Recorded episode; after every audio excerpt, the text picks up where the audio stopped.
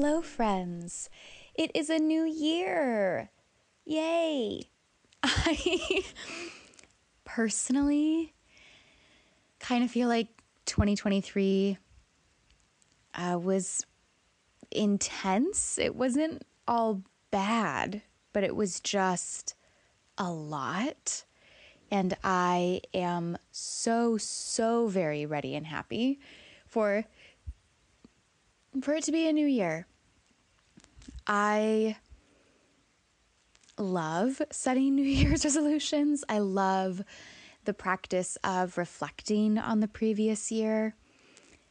And I wanted to share a little bit about how I do that and how I do that throughout the year. So, what it looks like to have goals and growth and to also maintain a lot of gentleness, a lot of compassion towards myself, with a really deep understanding that things change. Like, even though I'm hype about some of the resolutions and changes that I'm wanting to make in life this year, I also know that halfway into the year, I might feel really differently, that my life circumstances might change, that things do change, sometimes very rapidly.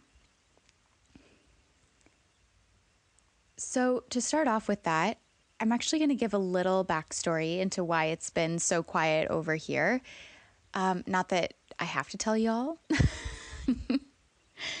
but I do find that maybe this information will will just make the rest of this episode make even more sense and why I like to have really gracious, soft, flexible goals for the year ahead. At the end, so like November, December of 2024, I um, actually have some breast tumors that were discovered. They're really little, um, but I'm also really young. And so I needed to have multiple scans and some biopsies. And we needed to make sure that there was nothing cancerous or suspicious. And that was just a really emotional experience for me. I don't normally sit around thinking quite so much about my boobs, quite frankly.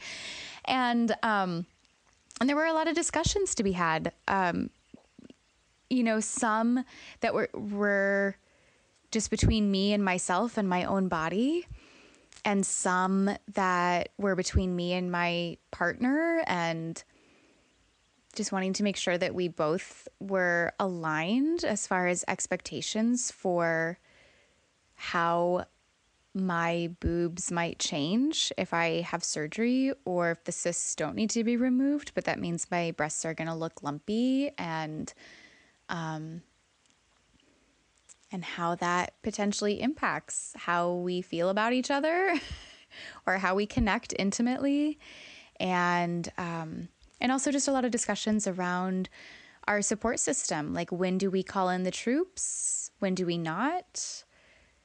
How can we both continue to support each other and how might that look different depending on how long and progressive this kind of health check in is. It is still ongoing. Here in January, I'm going to have some MRIs done. And based off of those MRIs, we'll likely have another round of biopsies and um, potentially surgery. So far, nothing is cancerous, nothing is spreading, nothing is particularly concerning. The only thing that's concerning is that they seemingly came out of nowhere and at the same time, which is just its own its own level of suspicion. But I am feeling well and I am doing well. However, I'm sure that y'all can understand that in November and the beginning of December, it was just very kind of emotional and a little bit heavy.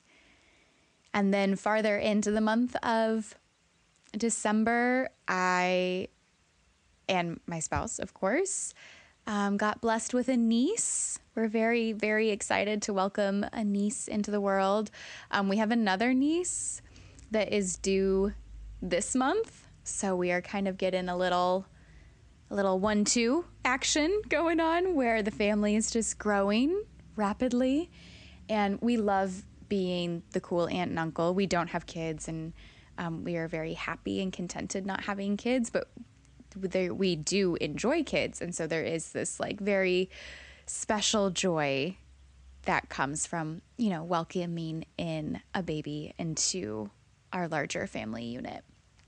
And um, so that's been sweet.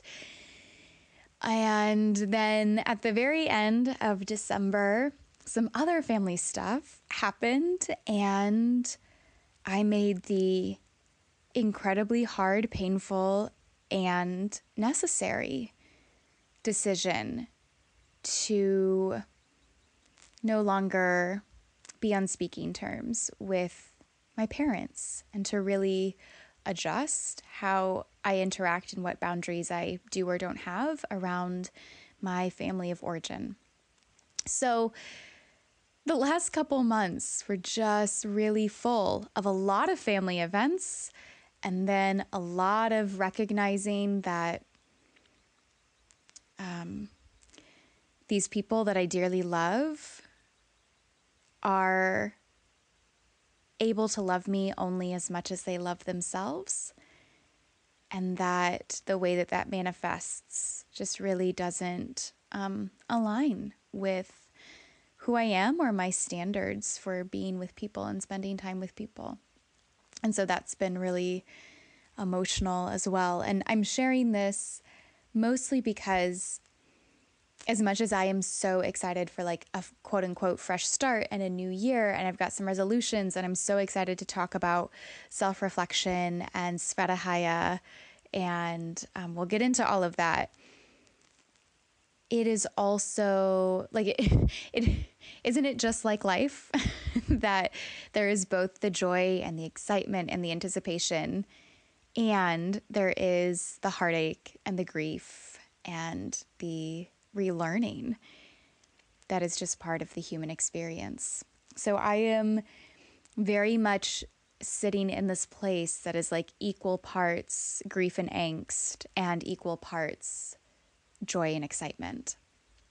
And so, whatever your holiday season was like, whatever your 2023 was like, I invite you to hold all of that with a lot of nuance to acknowledge that there were things that were beautiful and good and lovely and meaningful.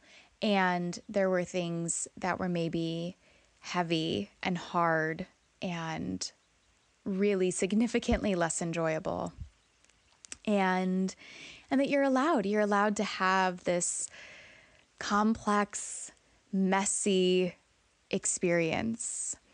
Um, one of my favorite modern poets says it this way that we live in an ongoing explosion. Like that's where we've, as humans, decided to make our home. And so, of course, things are going to be messy and full and chaotic and filled with all the things. So, so that's where I'm at and and I am truly genuinely so looking forward to this year. Um, I feel that in a lot of ways, the goals that I have for this year are very big. They're also rather intense, um, but are also goals that I've kind of been like sitting on the fence about for a while.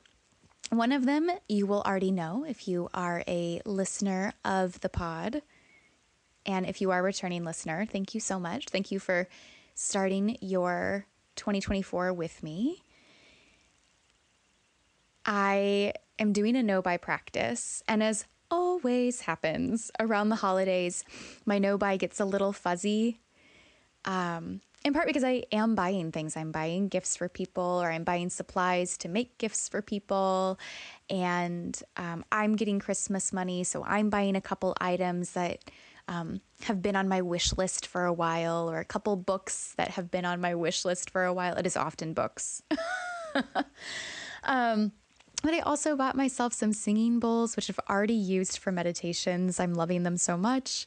And um, I bought myself some really nice skincare products. So, all things that are still aligned with my no buy practice thus far. But post holiday, I do kind of want to reset, remind myself why a no buy practice is so important and impactful to me, and, and maybe shift the standards around a little bit just because they tend to to loosen. They tend to get a little blurry during the Christmas season especially. So for me that just looks like um, one, some very like woo woo things. I um, like to keep a crystal in my wallet. If only to remind me, like every time I open my wallet, I see that crystal and I'm like, oh, yeah, that's right. I'm cleansing this practice oh, yeah, that's right. I'm reframing why and how and how often I'm going to reach for my wallet.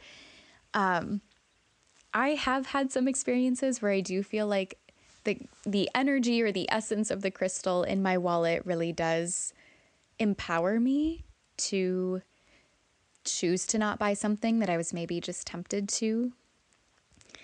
And um, over the Christmas holidays, I did put a couple shopping apps back on my phone. I have since deleted those apps.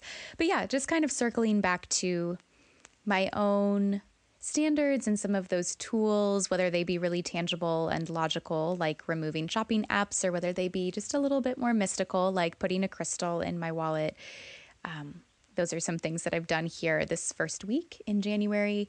And I've also started a donate bag. So often after the holidays, when all the, the new clothes and the new gifts and the new stuff and the gift cards and the Christmas money, and it's all like flowing into the house, which is beautiful. Like there's a beautiful abundance there. Um, I'm not shaming that practice at all. But then I feel that the um, intentional thing for me to do is then to start a donate bag. And so as I've been cleaning up post holiday scrambles, um, I've been adding to the donate bag. Like, oh yeah, I got this new shirt. So this old one that's sitting in the very back of my dresser drawer, I'm going to pull that one out. I don't strictly do the one for one exchange like policy in a no buy practice, but it is kind of a lovely way to reset when so many new things have made their way into my home and life. So a no buy practice, um, and I could even say like a very refreshed no buy practice is a big part of my 2024, and I'm really excited to see what lessons there are for me to learn this time around. Another really big um, New Year's resolution for me is to not drink alcohol. I've done practices in the past where I have avoided and or just significantly decreased my intake of alcohol as well as the reasons to intake alcohol, if that makes sense. Uh, and I've never done it for a whole year. So I figured I'm already doing a no buy practice. I'm already doing a, you know, limiting myself in order to grow, like setting up some boundaries in order to have space to expand. And I felt empowered to do that with alcohol too. And I will say that in 2023, I read two books that I personally feel gave me a lot more tools to feel empowered to not rely on alcohol for some of its soothing properties the way that I have in the past. I hold my relationship with alcohol with a lot of nuance and a lot of compassion and grace. Um, so for me, a quote unquote sobriety practice is is not in any way linked to shame or to the desire to just restrict, restrict, restrict. To me, it really just feels like the natural evolution of something. And one of the kind of visions that I have for this practice is that my first sip of alcohol in 2025 will be like champagne, like a champagne toast at the new year. So I'm kind of envisioning that. One could even argue kind of manifesting that. And that's a really beautiful part to me of this practice is like a full year of letting the things in my body and brain that need to rewire around alcohol rewire. And and then also knowing like that there is an end in sight and that it is celebratory and that it is bubbly and fizzy. And honestly one of my my favorites i the my alcohol of choice tends to be a wine or a champagne. So having that image is something that just feels really peaceful and also like worth waiting for if that makes sense and so that's a part of my practice this year uh, and the two books that I read in 2023 that I do feel are supporting this this journey for me um, is Sober Curious by Ruby Warrington and Quit Like a Woman by Holly Whitaker. If that is something that's resonating with you as you listen. Another really big resolution for me in 2024 is really clearly, lovingly communicated big boundaries around my family. This happened again, kind of in part here at the end of 2023. But moving into 2024, I know my own patterns of behavior. I am aware of many of my own cycles. And so making it a New Year's resolution, saying, like, okay, 2024 is the year that we are going to treat ourselves so much kinder and so much better, both financially, as far as a no buy year, and um, for me, a no buy practice so often intersects treating my body better and my body image, just because so much of the marketing that circulates around a 30 year old woman is about her body and the clothes that she wears and her wrinkles and, you know, the hair on her legs or whatever else. And so for me, a no buy practice, yes, is a way to take better care of myself financially, but is also a way to take better care of myself just as far as body image goes. And then with alcohol, I do feel like that's a better way for me to take care of my body. Like I know that alcohol is not good for the human body. And I also know that it's just become so normalized and I'm looking forward to exploring more nourishing ways to enjoy cocktails, as in mocktails. And I also might explore like different teas. I've never tried any of the like adaptogen drinks or teas, but I'm wondering if that's something that I would enjoy. And um, my friend, one of my best friends, is really into juicing, and I helped her juice um, last year when I was over at her house, and that was kind of inspiring. So for me, it's it's a very um, multi-layered like motivation to say not alcohol, but maybe all these other things I've never even taken the time to explore just because wine was available. So, um, taking better care of my body and then taking better care of my emotions um, and my social life. I deeply love my family, but I've never really super intentionally determined what I want or even need from those relationships. They've just kind of always been there. And I think that's often the case with either friends that we've been friends with for a really long time or or family members again because they've known us or we've known them essentially our whole lives and so there hasn't been the same kind of like, I want to get to know you now as an adult and determine like how we actually do like to spend time together. And can we do that in a way that is like safe and kind for all of us? Mm, pardon the dog noise in the background. My my poor sweet Sophie has kennel cough. I probably will not be motivated to board her possibly ever again. this poor dog is so sick. Um, I mean, she'll be okay, but we're just taking things really slow this week. Um, so, yeah, those are my main goals, resolutions, intentions for the year ahead.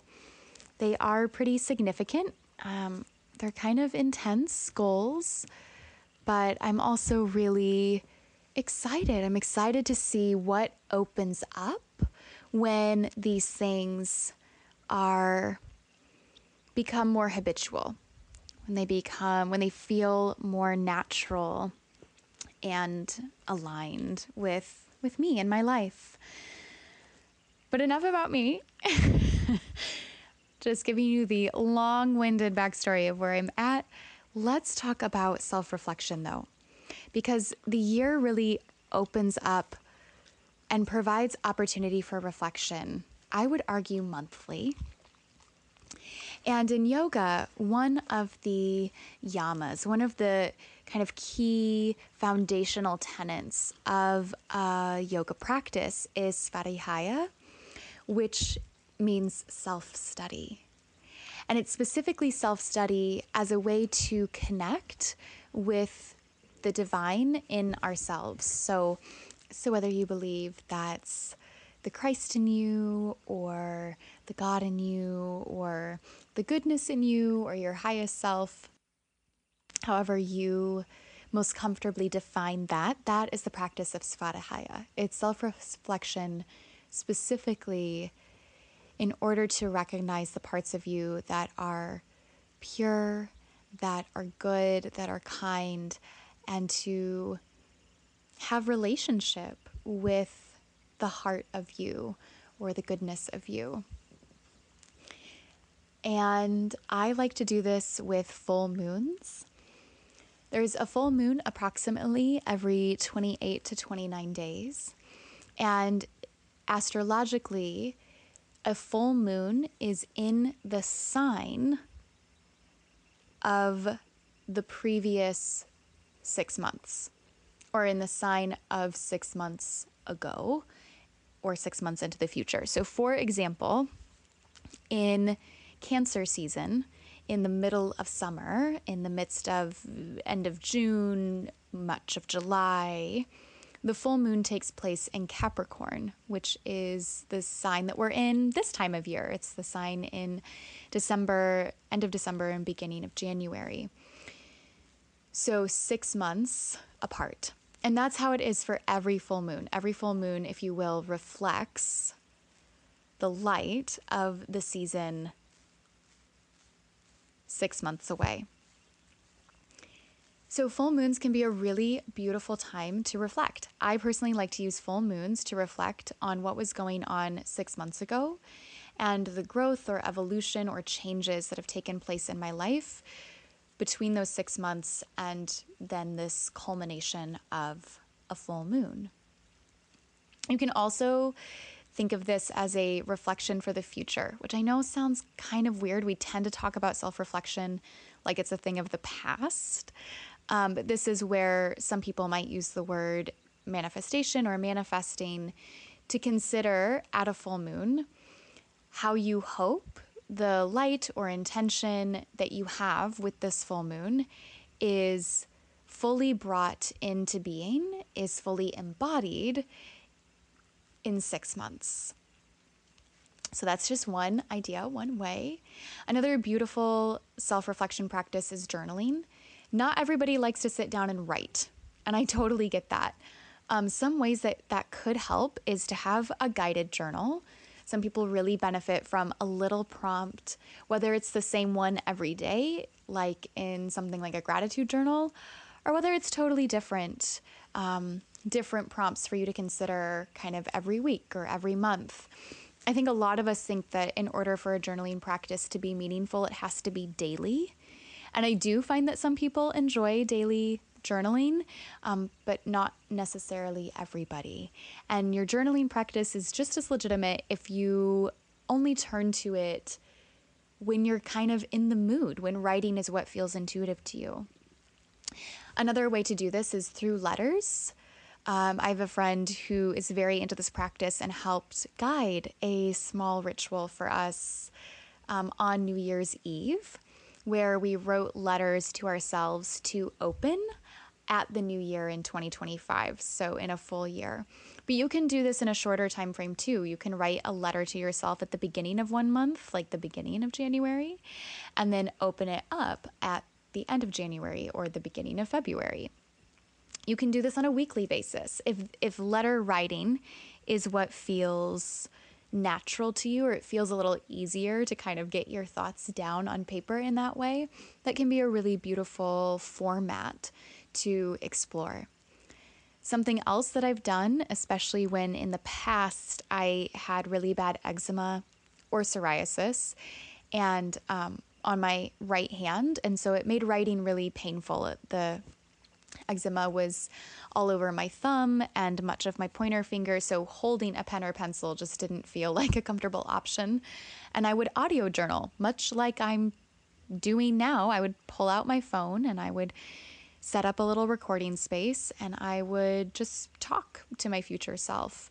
And sometimes afterwards, I would put a specific date on it. I would you know, title the recording in my phone, come back to this on such and such a date. And it was often something a couple months into the future. And I would do that, and then I would come back to it a couple months in the future, and I would go, oh, yeah, like that's where I was at. That's what I was processing. That's what was really important to me that day or that week. And isn't it so wonderful to kind of see how small those problems look in retrospect? or how healed those emotions have become over time, um, how much more grounded I am in those feelings or in those situations now. So, journaling can also just be recording. That's really all it is. Um, it, same thing with the letter writing. It's a way to record, it's a way to take note and then I do highly recommend that even if you are a daily journal journaler, excuse me, that you come back to your journal. Um, I save all of my journals like like the weird author person that I am. Um, but I will go back to journals that are seven years old, and I will look at what I was what was I doing this day. You know, if it's January fourth or fifth, I don't know what today is. Um, you know, in 2024, what was I doing January 5th, 2017. Like, what was I feeling then? And in that way, I feel that I have this firsthand catalog for me to return to. Um, audio recordings can be just as powerful to do it that way. Gratitude journals can be lovely, but some way for you to just record, to to make a record of what was significant for you and then to honor that at some point in time in the future can be a really lovely self reflection process. Another self reflection process that I really enjoy is one that's deeply embodied, meaning very much in the body. And that will be to pick a yoga pose. I used to pick like one yoga pose a month. Now I pick like one yoga pose a season, um, this season, as it often is in winter, it's child's pose. And I will, to the best of my ability, practice this pose at least once a day or even a couple times a week. Maybe it's not every single day, but a couple times throughout the week. And I will, for, I mean, anywhere from two to five minutes. It doesn't have to be a very long or big practice, but I will be in child's pose and I'll be like, okay, take a couple deep breaths. And then I'll mentally or even out loud begin to list off what feels different in this pose than it did the last time I did it. So if I get in a child's pose, I might go, what feels different in my body in this shape today than it did yesterday? and or what variation of this pose do I want the most? Um, the first week of December, I was really into doing a child's pose with a bolster or pillow underneath my upper body. That was what felt the most supportive, and uh, and it doesn't have to be any deeper than that. Like it's just the observation of what in my body feels best today and then noticing when it changes. Like I can't tell you what exact date it changed. There was some day in there where like the bolster didn't actually feel the most supportive and I wanted my belly and my chest to be able to get closer to the floor. And since then, my child's pose has changed where my belly is very close to the floor and I take my knees really wide apart. It almost looks more like a frog pose, like hips very open, as opposed to a child's pose. And that's all the practice is. It's really, in many ways, so simple, but for me, it's very profound to notice the evolution of my own being and what she prefers one day over another. And it's a way for me to practice being gracious with myself. It's a way to practice allowing the natural evolution that is the human experience. On that note, part of why I do so love the practice of Svadhyaya, the self reflection, but specifically to connect to the parts of ourselves that are divine or that are the divine, is because it makes all of these goals and hopes and reflections and habits and all of the things so, so loving and gentle. I am completely open to the fact that there may come a point in the year where I have a drink and I kind of, in some ways, ruin the ritual that I'm envisioning of a champagne toast to welcome in 2025 there may very well come a point where I buy something just out of habit, not even consciously really realizing it. And then after the fact, we'll realize that, like, oh, that really threw a wrench in my no buy plans and in the intentions I had set around that. And I think when we self reflect only to self optimize, or when we're interested in growth only because of the after picture or the end result, that we lose sight of the fact that we are always in process. I use the word evolving a lot, but I mean, the simplest way to say it is you know, nothing ever quite stays the same. Like, we're always changing a little bit. I believe it's a C.S. Lewis quote that says, Day by day, nothing seems different, but when you look back on the years, oh, how much you have changed.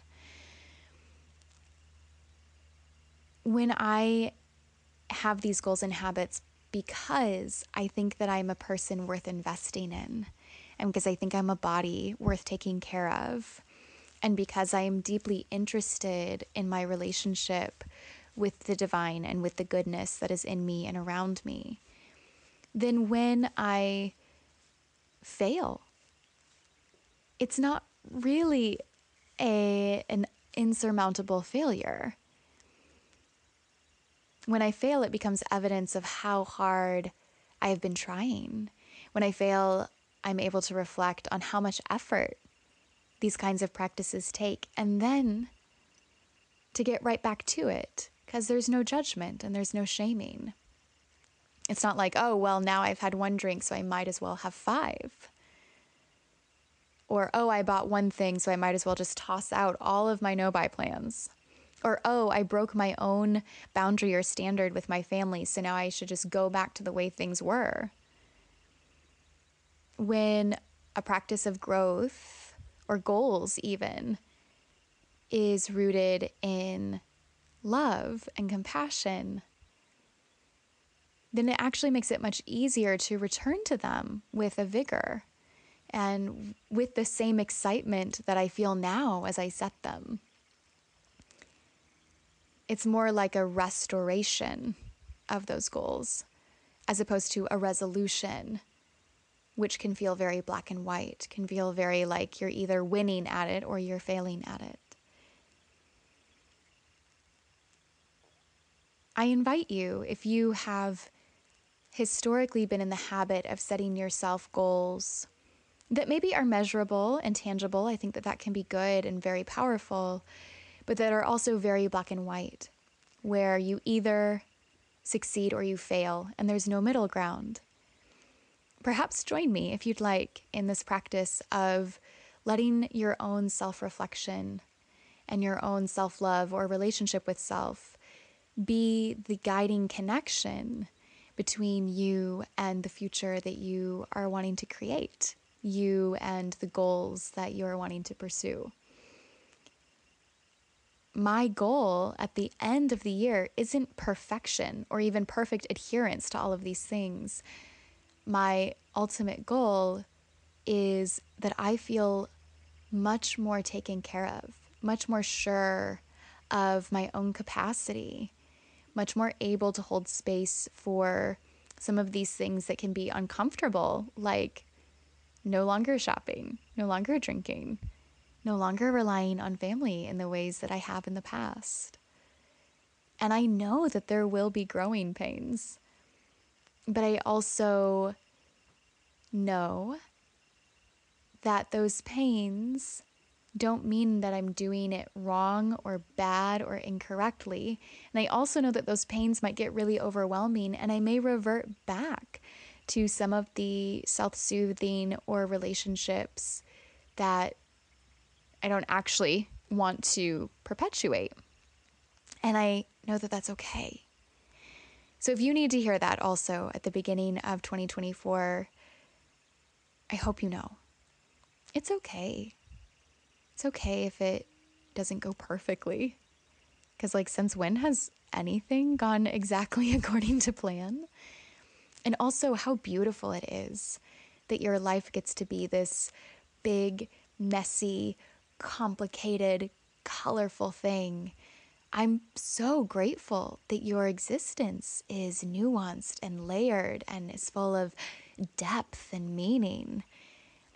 And it's okay that sometimes those layers get a little intertangled with one another and we don't quite end up where we thought we would be.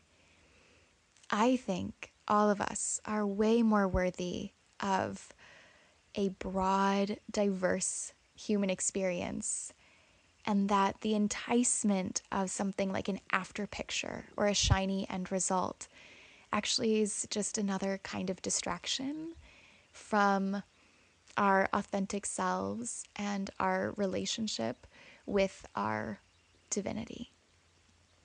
I hope you know that you are divine in all of your messiness and colorfulness and loveliness. And I'm so grateful to get to witness it. And I'm so grateful that you've taken the time to witness mine today.